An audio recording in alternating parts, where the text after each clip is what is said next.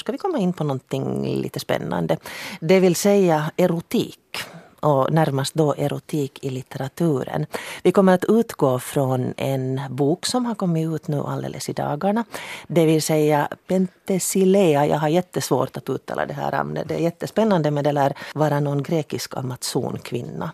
Och den som har skrivit den här boken så det, han heter Erik Krogius och det var hans livsverk. Och han ville då att det skulle utkomma postumt. Men nu då 50 år efter hans död har denna snuskbok kommit ut. Det är en annan författare som har uttryckt eh, det här ganska spännande, det vill säga Hjalmar Söderberg. Han konstaterar att jag tror på köttets lust och på själens obotliga ensamhet. Och den här tankegången tycker jag mig också ha hittat i min ena gäst, det vill säga Hannele Mikaela Taivassalo, din bok In Transit som jag nu har suttit och läst här. Och jag tycker att där finns också, det finns erotik i den här boken men det finns också den här ensamheten, vilsenheten. Ja, det kan jag nog känna igen. Alltså det finns båda, båda sidorna. Det, det är ju djupt mänskligt. Dels är vi kroppar, kroppar som letar efter varandra men vi är också människor som är ensamma. Vi vill mötas och mötas på olika sätt. Hetken rinnalla kuljet kanssasi toisen, mutta jo eessäs hän on tai jälkehes jää, sägs det i en finsk dikt, det vill säga en stund går du bredvid en annan människa men alldeles strax så är denna människa före dig eller efter dig. Men längtan till närheten finns alltid.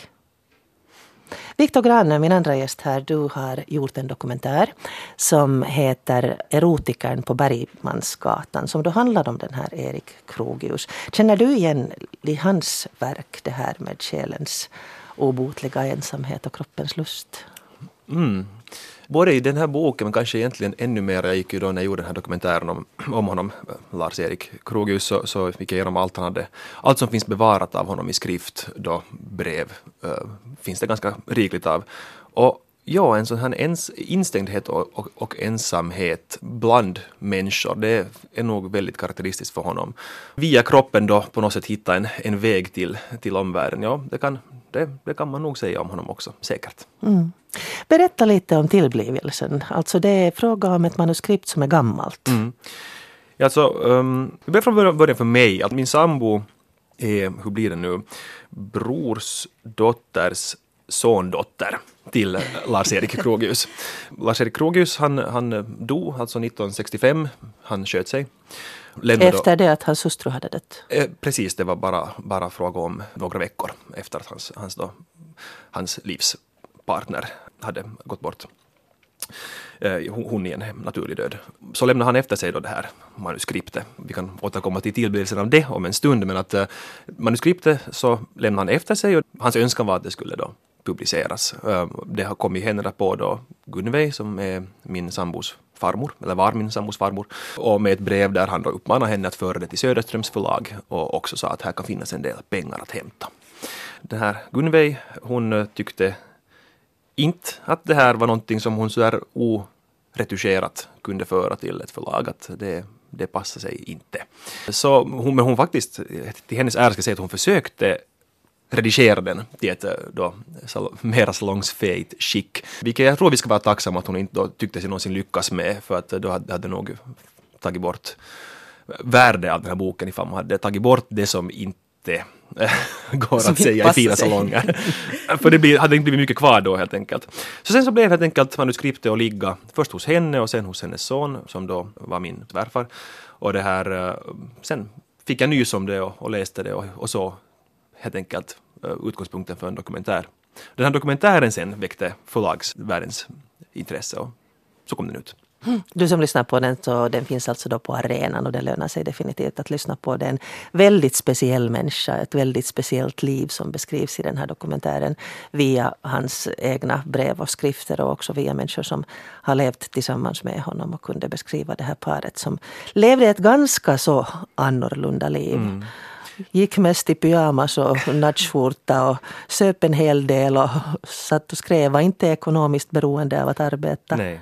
Ja, så mycket kan vi kanske då säga om honom. Alltså han var född 1889 till familjen då Krogius som var en av de, de mest välbärgade släkterna i Helsingfors på den tiden. Hans pappa var direktör för Finlands och väl Nordens största handelsrederi, FOA.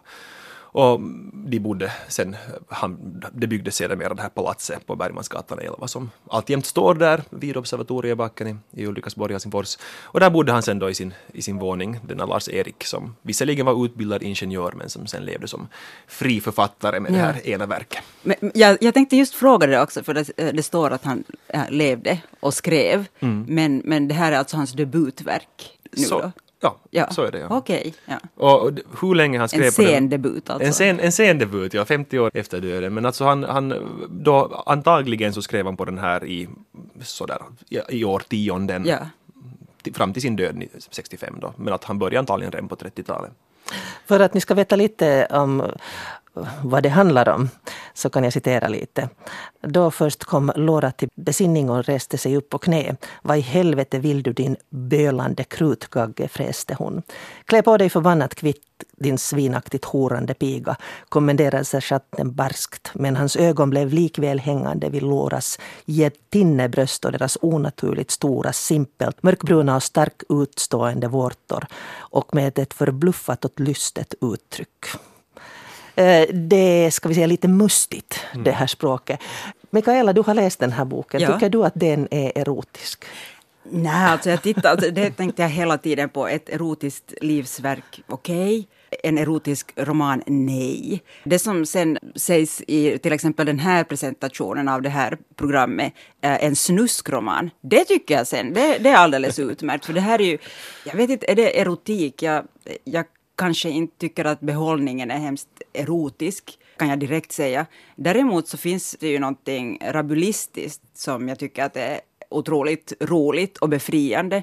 Eh, och någonting som, som går över gränserna, kanske till och med fortfarande, men ännu mera eh, när man tänker på i vilken tid den har skrivits och hur den har kommit till och att den har legat och, och väntat, så man förstår varför den har legat och, och väntat. Så det finns ett behov av att gå över gränserna och vara just rabulistisk på ett befriande sätt. Men eh, det erotiska tycker jag att, att borde vara på något sätt så lockande, lite liksom spännande, kanske vä väcka lust. Här finns det kanske mera frejdighet och mera liksom Mera någonting av en erotisk fars kanske, eller en erotisk komedi. Jag, jag, blir på gott humör, ibland blir jag lite sömnig för att det är också hemskt romantiserat. Alltså det är ett mycket romantiskt språk, ett blomsterspråk. Men sen tycker jag ändå att det finns någon eh, form av behållning också att läsa den, för att han har någon sorts närvaro. Alltså det är ju en skrivande människa, inte det, in, in, inte det liksom förvånande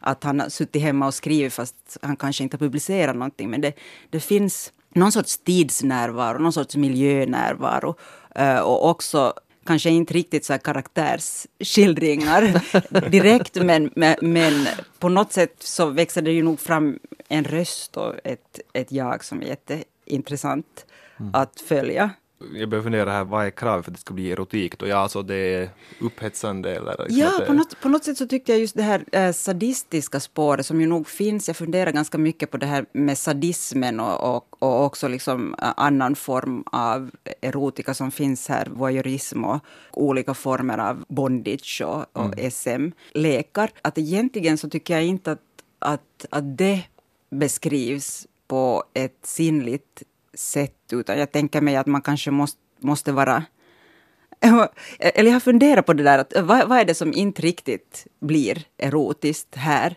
Är det på något sätt berättande kanske? Att, att den som ser på det här måste ha på något sätt en, ett eget erotiskt förhållningssätt till just det här som utspelas, för det väcks inte i texten tycker jag.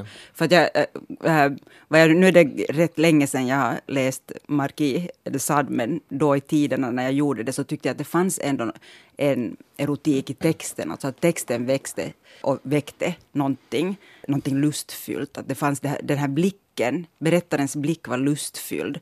Eh, språket väckte någonting och, eh, och, och, och blicken just var erotisk på ett lite farligt sätt. Medan det, här, det farliga uteblir här just för att det är mera eh, no, befriande roligt ibland och ibland lite så här plumpt komiskt. Men det är no, någonting liksom i den här blicken på, på det sadistiska som gör att för mig blir det vid det instrumentella och inte vid det lustfyllda. Alltså jag ser att, att det här kan vara en form av av bondage-lek och, och, det beskrivs så för att, man, att nästan liksom katalogartat så, så förekommer olika former av sexuella lekar. Men, men den där blicken på detta är mera liksom en rädd och äcklad och skrämd blick. Tycker du det? Jag. Mm, jag funderade också att det, det saknas det här liksom utstuderade sexuella mm. i det på något sätt. Eh, mm, för att eh, du som hör på det här ska veta vad det handlar om så det är alltså hans ungdomsminnen, fiktiva antar jag, där en ung spenslig herreman har en fäbless för bondlollor med smutsiga breda fötter. Ja, bland annat. bland annat. de, de, de blir tvättade där senare i romanen. Mm. Men ja, och, och då, alltså, jag upplever att det här är en en sexuell fantasi nog i hög grad mm. äh, som jag kan ju förstås inte vara säker på det, men jag föreställer mig att, att Lars-Erik Krogius själv har varit upphetsad när han har skrivit den här boken och mm. har uttryckt sina egna sexuella fantasier som han då har lagt in i en ungdomsmiljö som han också rörde sig i som, som det är alltså Böhmen före, strax före första världskriget som det här utspelar sig i. Så jag, jag, tror att det här för honom har den här erotiska funktionen, ja, att, att, att, att, leva ut en, en upphetsning genom litteraturen. Sen om han inte lyckas förmedla det till dig, Mikaela, så, så är det kanske en... en, en, en Lyckades han förmedla den till dig? Um, ja, no, det här... Uh, ska vi säga, nej, alltså inte, inte, inte i särskilt hög grad, men att helt, helt liksom, fullständigt sluten för den var jag kanske inte. Att, att jag kunde bli förvånad över stunder, att, äh, vissa passager äh, som kunde vara, som ju då ofta är väldigt brutala, mm. kunde ha en viss liksom, sån här upphetsande verkan i sig. Men nej, alltså inte jag heller tycker att det här är en mm. särskilt upphetsande bok, nej. Nej, mm. nej alltså jag sa, eller just den där känslan hade jag, att, att den här, ska vi kalla det då författaren eller berättaren, vad man nu kallar det, om man ta, talar om den verkliga författaren eller om någon sorts, om den fiktiva författaren, här finns ju båda. Alltså det är så fiktiva memoarer. Precis, det är fiktiva äh, memoarer. Att man på något sätt känner att jo, det är en sexuell äh, fantasi, men man kanske står lite bredvid och, och tittar på den. Man mm. bjuds kanske inte in i det där erotiska, förutom kanske, just som du säger, i några ögonblick så, så kan det uppstå någonting. Och sen tycker jag också att den är hemskt romantisk alltså, samtidigt. Så det, det är en motsägelsefull text. Den är både rabulistisk och, och, brutal, nästan grotesk ibland. Hemskt fysisk, alltså det är så och stora kroppar. Och det, det, tycker, det tycker jag är härligt. Det kanske vi behöver just i vårt samhälle också. Mera liksom så här, det är så starka, stora kvinnor och svettiga och smutsiga. Och väldigt aktiva. Och hemskt aktiva, ja verkligen. Det får, kan man, man kan ju inte säga, säga. annat. Nej. Så det är ju äh, befriande. Men sen har den, den är hemskt motsägelsefull på många plan. Den har det här blomsterspråket som också är jätteromantiskt och sen hade någon sorts längtan till både liksom någon sorts sexuella, polyamorösa sexuella relationer, men samtidigt också just den enda, den som är liksom min kvinna, den enda kvin kvinnan. Alltså, det finns så mycket äh, saker som, som sker samtidigt här, som är motsägelsefullt. Och det tycker jag ju att det är intressant och det var kanske det som intresserar mig när jag läste. Också det här med moral eller moralism kanske man ska säga, att det finns en strävan ett hot, en borgerlig moral som är på något sätt någon form av hot eh, som den här huvudpersonen vill underkasta sig, men samtidigt också en lust att gå emot mm. det moralistiska, både just det rabulistiska i, den, i det här berättande och också förstås i liksom det som händer. Alltså hela handlingen i sig ju, äh, går ju emot alla normer. Men samtidigt finns det också så här behov av att förklara sig. Varför är det okej okay nu att jag är otrogen? För att det finns ändå någon sorts här, Eh, lite skum otrohets äh, skuldkänsla där. Men det är ju för att hon vill att jag ska vara otrogen. Mm. Och, äh, och, ja, det är många olika plan och mycket som, som på något sätt går emot sig självt här. Och det, mm det är otroligt. Väldigt mycket är det ju klass också här. Ja. Hela tiden är det sockerdockan, den unge herremannen här som, som är överklass. Och så mot sin vilja så dras han till de här kvinnorna av folket. Är det någonting, uppfattar du Viktor, att det, det, är typiskt för, för den tiden? Eller att där, där, finns liksom ett sexuellt, ett upphetsande element i att man går utanför sin egen klass? Det tycker jag nog att det är väldigt, väldigt starkt tema i den här boken. Överlag det att den här världen då anno 1914 eh, eller 1910 10-talets början, som då beskrivs så där finns det väldigt många murar och gränser. Det finns en, klass, en mur mellan klasserna, det finns den här väldigt stränga sexualmoralen som då, de här murarna hela tiden bryts i romanen. Han går över klassgränsen och hittar sin upphetsning där i, i då underklassen och, och han bryter mot den borgerliga sexualmoralen och, och där hittar, hittas liksom upphetsningen genom att de här murarna krossas och därför tror jag att de är väldigt viktiga. Alltså, han beskriver det samtidigt, som du säger Mikaela, är det här romantiskt, det är ett, på något sätt ett, mm. ett förlorat paradis. Han nästan, jag tycker att han skriver det, han använder inte just de orden men han säger att det här är en, den romantiska världen före ja. kriget kom och förstörde det. Så att jag tror att den här uppdelade av in världen med sina murar, sina klassmurar och, och, och normmurar var förutsättningen för, enligt då författaren, för det här, um, för att det skulle finnas en sån här möjlighet att leva ut sina lustar. Att på något sätt, det blev som en skyddad värld när man rörde sig över, ut, utanför det här borgerliga, den borgerliga världen, så fanns det på något sätt en sån här djungel som man kunde ja. det här, um, en, en, en tropisk lustgård som han beskriver i boken. Att det, det, i en, i en sån här tillåtande värld som vi kanske kan tänka oss att vi har i högre grad idag, så kanske han inte, den här krogen skulle, skulle hitta sin, sin upphetsning. Ja, något mm. sånt. Hannele Mikaela Taivasala, som författare så har du också skrivit erotiskt. Du har skrivit erotiska scener, beskrivit sexuell upphetsning och, och längtan, kåthet hos ja, kvinnor till hört, exempel. Ja. ja, hur, hur upplever du det själv? Ja, alltså på något sätt så, ja, i Intransit till exempel så tematiseras nog begär. Alltså det är ett av, av de teman som finns, det är inte det enda tema som finns, men, men begär på många plan också begär att komma. Alltså Intransit tänker jag på, på något sätt som ett tillstånd mellan två olika platser, eller en rörelse till och med. Äh, det kan vara mellan två människor, det kan vara mellan orter man är i transit från ett ställe till ett annat också i sitt, i sitt liv.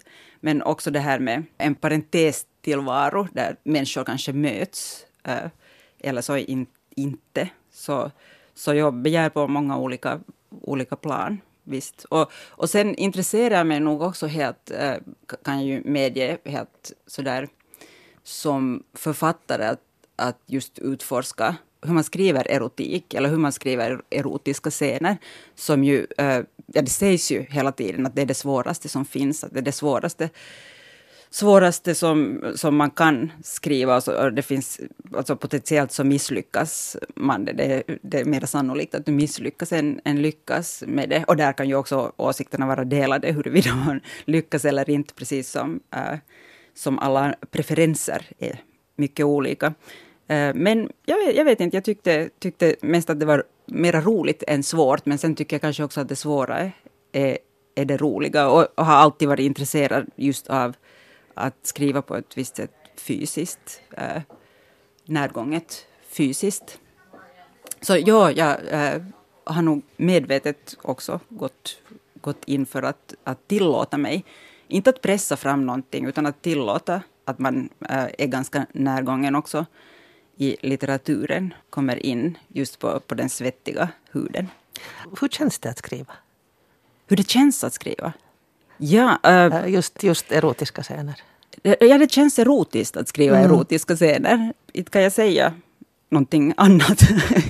jag, jag, men det beror ju på alltså hur man skriver. Jag tycker att man måste känna för att skriva. Eller jag, oftast tycker jag att det är genom genom att, att man känner som, som man skriver. Samtidigt som jag också är hemskt språkmedveten och tänker hemskt mycket också på, på hur det låter. Att det måste också det måste låta sensuellt, det måste finnas en rytm. Orden måste vara mjuka och rätt och liksom rytmen måste vara, vara, vara rätt. Men det är väl också eh, det är på något sätt så språkets sensualism. Jag menar rytm, smak, allt det är ju också så erotik.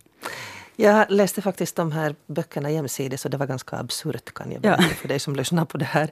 Kvinnlig erotik, manlig erotik i litteraturen pratar vi om idag. Är det annorlunda när man som kvinna skriver skönlitterär erotik? Eh, är det obekvämt om kvinnor skriver om lust och begär? Vad säger du? Ja, vad ska jag säga? Själva att skriva, nu kan jag bara tala utgående från mig själv. Alltså handlingen att skriva erotik så är ju inte obehaglig utan lustfylld. Eh, sen hur mottagande vad, vad samhället säger om det så har jag också svårt att uttala mig om. Jag är egentligen fel person att alls överhuvudtaget tala om det här för att jag är, jag är den, äh, den författare då nu som har skrivit någonting som uppfattas som erotiskt. Eller äh, mycket hade liksom, då när det har talats om den här romanen så har det talats mest om det erotiska. Äh, så nu måste det ju finnas på något sätt någon form av, jag vet inte, intresse finns det åtminstone för att en, att en kvinna skriver erotiskt. Man talar om kvinnlig erotik som om det på något sätt skulle finnas en enda kvinnlig erotik eller efterlyses någon kvinnlig erotik eller som det skulle vara nytt ibland. Men samtidigt finns också den andra delen att det kanske liksom också har varit lite tyst Alltså, det har varit en roman som på något sätt hemskt långsamt har börjat finnas i världen. Jag menar, jag har aldrig någonsin med någon bok jag har givit ut haft så få uppträdanden som med den här boken. Och det tycker jag, det säger någonting. Och jag kan inte uttala mig om vad det är och vad det är liksom som som gör att den kanske då på något sätt upplevs som, jag vet inte om den ens upplevs som problematisk, men att det, eh, det finns dels den här tystnaden och sen finns det också samtidigt det här som, som, som nog intresserar då på ett annat håll, just det här med det erotiska. Men jag, jag är alltså fel person att egentligen analysera det här för att, för att uh, jag vet inte, det är ju obekvämt om författaren börjar ha teorier om varför.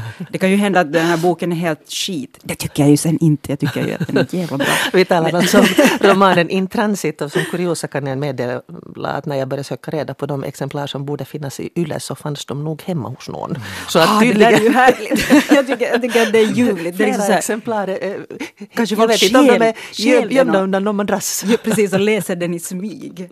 En, en sån bok. Men vad, vad tror du Viktor, så här alldeles uh, inte utgående från bara Lars-Erik Krogius och hans uh, livsverk Penthesilea, utan så där som man. Ser, ser du så där helt personligen att det skulle vara någon skillnad på om kvinnor skriver erotik eller män? Ja...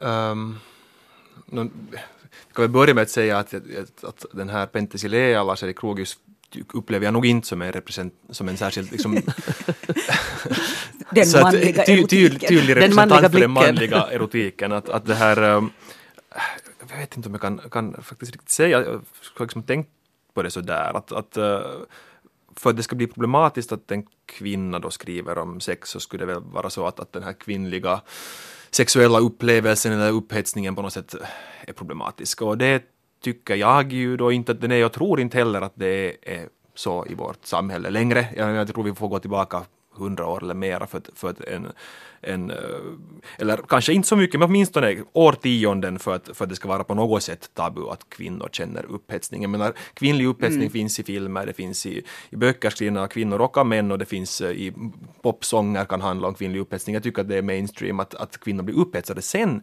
uh, hur man ta del av den här beskrivningen av kvinnlig eller manlig upphetsning för den delen. För inte tycker jag heller att vi håller på att tala om manlig upphetsning sådär Nej. hela tiden. Eller att man, vill, att man nödvändigtvis vill ha en manlig författare komma till ens fest och läsa en bok om sin egen upphetsning. Men, eh, det, det, det, det, är kanske så att, att det här med varför Intransit är, är på YLE-redaktörernas äh, nattduksbord eller gömda under madrassen kanske handlar om det att det här är någonting som är ähm, som vi vill hålla för oss själva. Om, om, mm. det, om en bok upphetsar oss så är det kanske inte någonting som jag vill liksom prata med, med, så mycket alls med någon om, utan då blir den här boken mm. mitt, eget, mitt eget nöje som inte behöver vara hemligt men som är privat.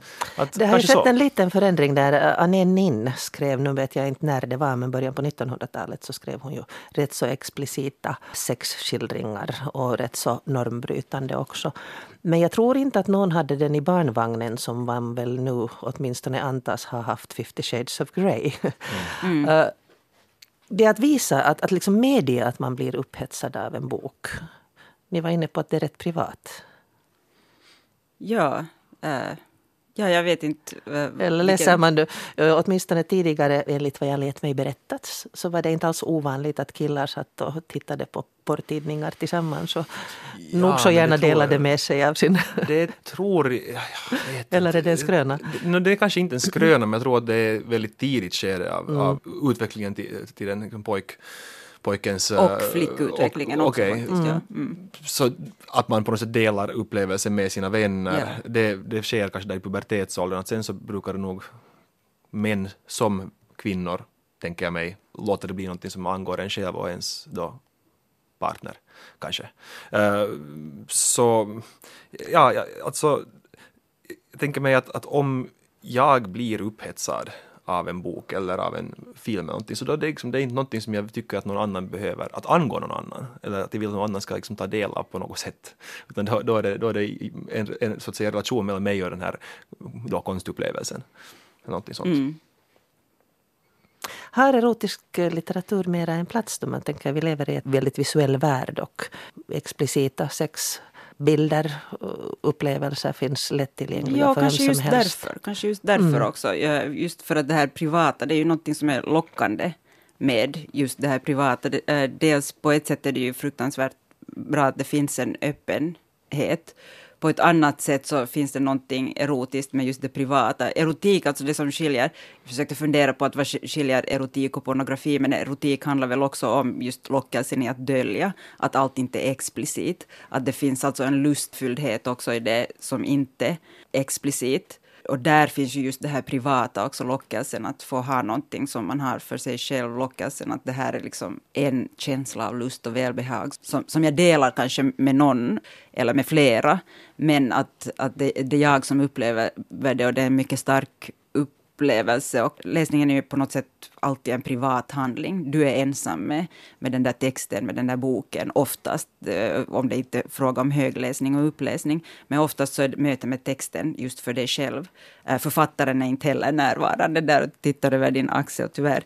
Eh, men, men vad heter det, men det är en privat handling och i, i sig hemskt erotiskt. Och språket har ju på något sätt också, Bildspråket är mera explicit eh, skönlitteraturen jobbar kanske på ett annat plan. Där är det kanske svårare att direkt skapa en sexuell bild eller en sexuell fantasi. Du kan inte visa en kropp och visa liksom sinnlig, sinnlighet så eh, direkt, det här är en naken kropp, utan du måste få det att hända i, i text också. Och därför, därför eh, kanske det finns, finns, tycker jag, någonting lockande i det här att det skapar bilder i ditt eget huvud. Du skapar, du är med och skapar det visuellt erotiska där också. Men sen, sen, sen, måste jag säga att jag tycker att, det, att Nin och 50 shades of Grey är ju kanske inte helt liksom så här klara paralleller, måste skjuta in här nu mm. då, för att det, det är skönlitteratur och sen är det underhållningslitteratur och de, de fungerar ju inte alls på samma, samma sätt. Att det skön, den skönlitterära erotikan har också ett litterärt värde i sig och där används kroppen och sinnligheten och lusten också för att beskriva andra saker. Eh, eller det händer annat också. Det händer, eh, uppstår andra frågor, tankar och finns en, ett existentiellt plan som medan underhållningslitteraturen finns där just för att, för att liksom reta din, din kropp eller eh, din lust och ge dig det du, du ville ha, det du sökte efter, vilket inte heller är fel, men det är en helt annan mm. slag, slags litteratur mera ett format. Det, det, var, det var du säger, det var du får. Ja, till, tillfredsställa behov rakt av. Mm. Du var inne, Mikaela, på det här med att skriva erotik och att, att det uppfattas som svårt att skriva erotik. Är det då en myt eller en sanning? Det finns dock många dåliga ja. sexskildringar som blir omedvetet klumpiga eller komiska eller, eller oavsiktligt. Ja, alltså inte, tror jag ju att det bara är en myt. Nu tror jag att det är en sanning, äh, säger jag också som läsare. Jag har läst eh, mycket som, som ju inte har varit särskilt bra. Alltså bra författare som skriver äh, bra om det mesta annat, men sen när det kommer till sex så, så går det fel. Äh, ibland just det här blomsters språk som kommer i vägen som kan, som kan bli så här ofrivilligt komiskt också. Eller eh, det är alldeles för explicit. Jag menar, det finns en gräns för vad som kanske är för mycket, vad som kanske blir avtändande i, i, i text snarare än upphetsande. Och den gränsen ska man lite överskrida, tycker jag. Det ska vara lite för mycket, men hur, var skriver man för att det inte ska bli för för mycket. Om det verkligen ska vara upphetsande så måste det vara lite för mycket. Jag tänker mig, alltså utan att ha erfarenhet av, av att skriva sex, så, så det här eh, tänker mig att, att det problematiska kanske kommer just in i att den sexuella upplevelsen är så bortom orden. Och bortom orden inte i en sån här på något sätt um, salighetsbemärkelse att jag menar vi kan, vi kan, uh, det kan finnas fantastiska litterära beskrivningar av, av um, något slags, uh, vad ska vi säga, skönhetsupplevelser här som kanske man vanligtvis menar med bortom orden, men att sexuella upplevelsen är bortom orden på ett sånt här uh, väldigt kroppsligt, vad ska jag säga, rent av liksom, djuriskt plan. Vi, liksom, mm. vi, vi rör oss bortom det här, den mänskliga verbala kommunikationen och då om man ska gå in med ord sen och, och, och, och fånga det så, så då är man på, på, på något sätt på väldigt det är någonting vi brukar uttrycka i ord särskilt mycket kanske. Så om vi då tar och beskriver den sexuella upplevelsen så där eh, på något sätt konkret och beskriver liksom kroppsdelens rörelse så då har vi hamnat utanför ja. den sexuella upplevelsen. Mm. Då, då, då, är det här inte, då, då är det inte längre erotik. Helt enig, ja. Och ifall du sen går in och gör liksom någonting mera ska säga, poetiskt eller antydande, söker bildspråk så ja, då, då är det, det, det är ju förstås möjligt men det är väldigt svårt. Det blir väldigt lätt plumpt, klumpigt. Eh, ja ett metafordike som du Exakt. ramlar i. Ja. Mm. Eh, vi har utgått från den här uh, Lars-Erik Krogius Penthesilea som då utgavs här nyligen, 50 år efter författarens död. Du var Mikaela inne på hans språk, men vad tycker du Viktor, när du läste den sådär så att säga med torra ögon första mm. gången? Hur, hur uppfattar du det här? Och sen när du läste den med fuktiga ögon. det här språket där, alltså det, det sexuella språkbruket. Mm. Ble, vad blev där i vägen? Ja... Alltså det är ju ett väldigt lekfullt språk där. Att, att i, i, vägen, ja, no, alltså i vägen på det sättet just som vi var inne på här allihop, hör med om att den inte är en väldigt upphetsande bok på de flesta ställen. Alltså på det sättet kanske då i vägen, men jag menar det kanske är inte jag, jag njöt, njöt alltså av de här beskrivningarna av sex och av, och av våld och av våldsamt sex och som, som finns i den här boken. Eh, men, men nej, jo, det är ju inte upphetsande, kanske just för det är väldigt, ofta väldigt konkret. Faktiskt sen blandat med sådana, sådana pekorala, eh, väldigt eh, blomster, blomsterspråk som, som du Mikael sa. Men alltså jag upplevde det här som en, som en, som en, som en, som en språklig lek, en, en lekfullhet. Så det kom inte i vägen för mig, men, men kanske det kom i vägen för min, för min upphetsning då. Mm. Ja. Den här leken. Ja, det kanske det, eh, det är exakt så som du säger, att det är den där blicken på något sätt som fattas. Att där finns dels äh, blommorna och den romantiken, men sen är det just exakt så som du säger, att det är ganska rakt av beskrivet, så här handling. Och det fungerar kanske inte riktigt när det gäller erotik. Tror ni att den skulle ha fungerat då? Om man skulle ha gett ut den då? Ja, 65 jag, jag, jag, måste säga att jag, jag, jag, levde ju inte då. Så att jag mm. Nej, jag levde inte heller så jag mm. kan inte riktigt säga det. Men nu tror jag ju att, jag tror ju att den på ett sätt, äh, det beror på vad vi menar med fungera. Jag tror ju att den äh, kan fungera nu på flera sätt. Dels det här att man ser tillbaka på en, på en tid och upplever får den där tidsbilden men samtidigt också, också ser väldigt tydligt hur han försöker gå emot just alla gränser som fanns där under den där tiden. Man ser de här båda planen, både det som finns och, och, de, och det som han försöker, försöker bryta. Och sen finns det väl någonting i just det här, liksom, i den där viljan att bryta allt som är tabu, som fortfarande kan vara, alltså just det här rabulistiska och just det här att, att jaha, dit får man inte gå, så dit går jag. Mm. På något sätt den känslan finns fortfarande i texten överhuvudtaget. Och, och den behållningen tror jag absolut att man skulle ha haft då också 65 när han... Det var kanske mera, skulle ha varit mer chockerande då? Mm, jo, antagligen. ja. men sen just att den får kanske ett värde också som tidsdokument. Mm. Dels för, det här sena, för tidiga, för mitten av 60-talet och dels för då den här tidiga 1900-talsbeskrivningen så, som, som det kanske ett värde som växer med tiden. så att säga. Mm. Definitivt läsvärd tyckte jag, det som jag har läst, läst från den. Det var liksom en upplevelse i sig. Hur är det, kräver förlagen nu för tiden att det ska finnas sex i böcker? Eller förväntar sig oh! publiken det? Hjälp, det där vågar jag inte svara på. Uh, Åh, vad, ska, vad, ska, vad ska jag säga på det här? Uh, förväntar sig publiken uh, kräver förlagen. Där har, det, de här två frågorna handlar just om underhållningslitteratur handlar kanske om, om äh, några få procent av litteraturen äh, där förlagen överhuvudtaget blandar sig i vad författare skriver. Och ännu mindre i, i, när man talar om den finlandssvenska litteraturen där det inte finns någon stark marknad att tala om. Så, eh, så här har vi ju, äh, för den fördel vi har är att litteraturen får vara fri, litteraturen får göra vad den vill och kan göra vad den vill. Så det första som jag måste säga är att det finns, det finns inget, jag har aldrig upplevt att ett förlag skulle ha blandat sig i vad jag skriver eller, eh, eller bett om någonting.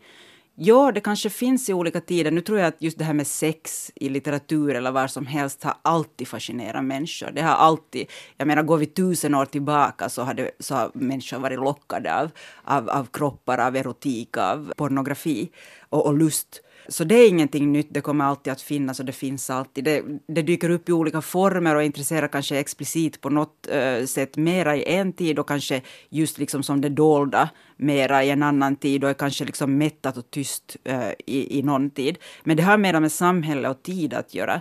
Och, och, det har också, det som skrivs har också att göra, nu jag har ingen uppfattning om det skrivs, om det kommer ut Eh, mera erotisk litteratur i, idag än det kom för för fem år sedan eller tio eller tjugo år sedan. Jag har ingen uppfattning som helst om den saken. Men vad heter det? Uh, nej, jag måste bara svara att den där frågan är inte relevant för, för skönlitteratur för att det finns, det, det finns inte på det sättet som man kanske inbillar sig eh, no, någon beställning från förlagen. Utan eh, om vi talar om skönlitteratur, kanske sen om vi talar om underhållningslitteratur så finns det ju helt säkert beställning från förlagen. Men skönlitteraturen funkar på ett helt annat sätt. Eh, där är det nog den fria författaren och de, eh, de villkoren måste finnas. Att författaren är fri att skriva vad hen kan och hen vill skriva. Då blir det bra litteratur. Sen om det kommer beställningar eller om författaren själv börjar fundera på att vad vill publiken publiken ha, då blir det skitlitteratur. Och, och där snubblar vi, där trävar vi. Alltså marknaden vill hemskt mycket nu. Och där, där får man bara försöka akta sig för att inte tänka så här att, jag, att jag skriver om sex för att det, det, det köper folk säkert. Nej, men du äh, försöker ge vad folk vill ha så, så kan det hända att du istället gör någonting som är så konstruerat och dåligt att ingen orkar med det. No, eh, det var det ideologiska brandtalet här. Men sen, eh, sen är det ju klart att litteraturen finns i en tid, finns i en kontext och påverkas av samhället, påverkas av det som vi intresserar oss för. Förstås, eh, författarna som skriver det lever i en tid och i ett samhälle och i en kontext. Så då, om ett ämne finns eller inte finns, så påverkar ju det här förstås vad, vad liksom tiden, tiden just då intressera sig för eller vad som händer omkring dig så påverkar ju förstås också den litteratur som, som kommer. Så om det verkligen är så att det nu explicit mycket skrivs, och nu talar jag om skönlitteratur och inte om underhållningslitteratur, eh, som sen är en annan sak där det nog har gått mot, mot eh, en mera explicit erotisk litteratur, misstänker jag. Eh, men det det känner jag inte kanske då så, eh, så bra till, men, men jag tror att tendenserna där är mera tillåtande, undan för undan har blivit mera tillåtande också för inte bara romantik utan också erotik. Eh, men så ja. här klart erotisk litteratur har ju funnits så länge människor har funnits. Precis, det finns ja. ju bevarat en ja. hel, hel massa mycket, mycket vällustiga skildringar. Man, man kan tänka sig att om det finns om det är så att det i de flesta romaner finns idag finns sex, det här kan jag inte säga om det stämmer. Men om det är så, så det är kanske inte så förvånande eftersom sexualiteten är en del av, av varje liv och det här och om romanen uttrycker på, på ett eller annat vis beskriver livet så ifall det inte alls finns någonting som ens vetter mot sexualitet så är det också en, någonting som så att säga är talande så att jag menar sex ja. hör till livet så det hör till konsten. Det tycker jag låter som eh, ett bra sätt att avsluta den här diskussionen. Summerar ungefär upp det. Boken heter Pent Pentesilea. Pentesilea, det är varje gång lika svårt att man läsa innantill. Uh, Pentesilea och den har alltså kommit ut just nu och Mikaelas bok heter Intransit om du vill bekanta dig med de böcker som vi har utgått ifrån i den här diskussionen och de som har varit gäster här idag handlar Mikaela Taivasalo och Viktor Granö. Och dokumentären om eh, Lars-Erik Krogius så hittar du på arenan, erotikern på Bergmansgatan 6. Intresserad så mm. låt oss medge det. Ja, tack.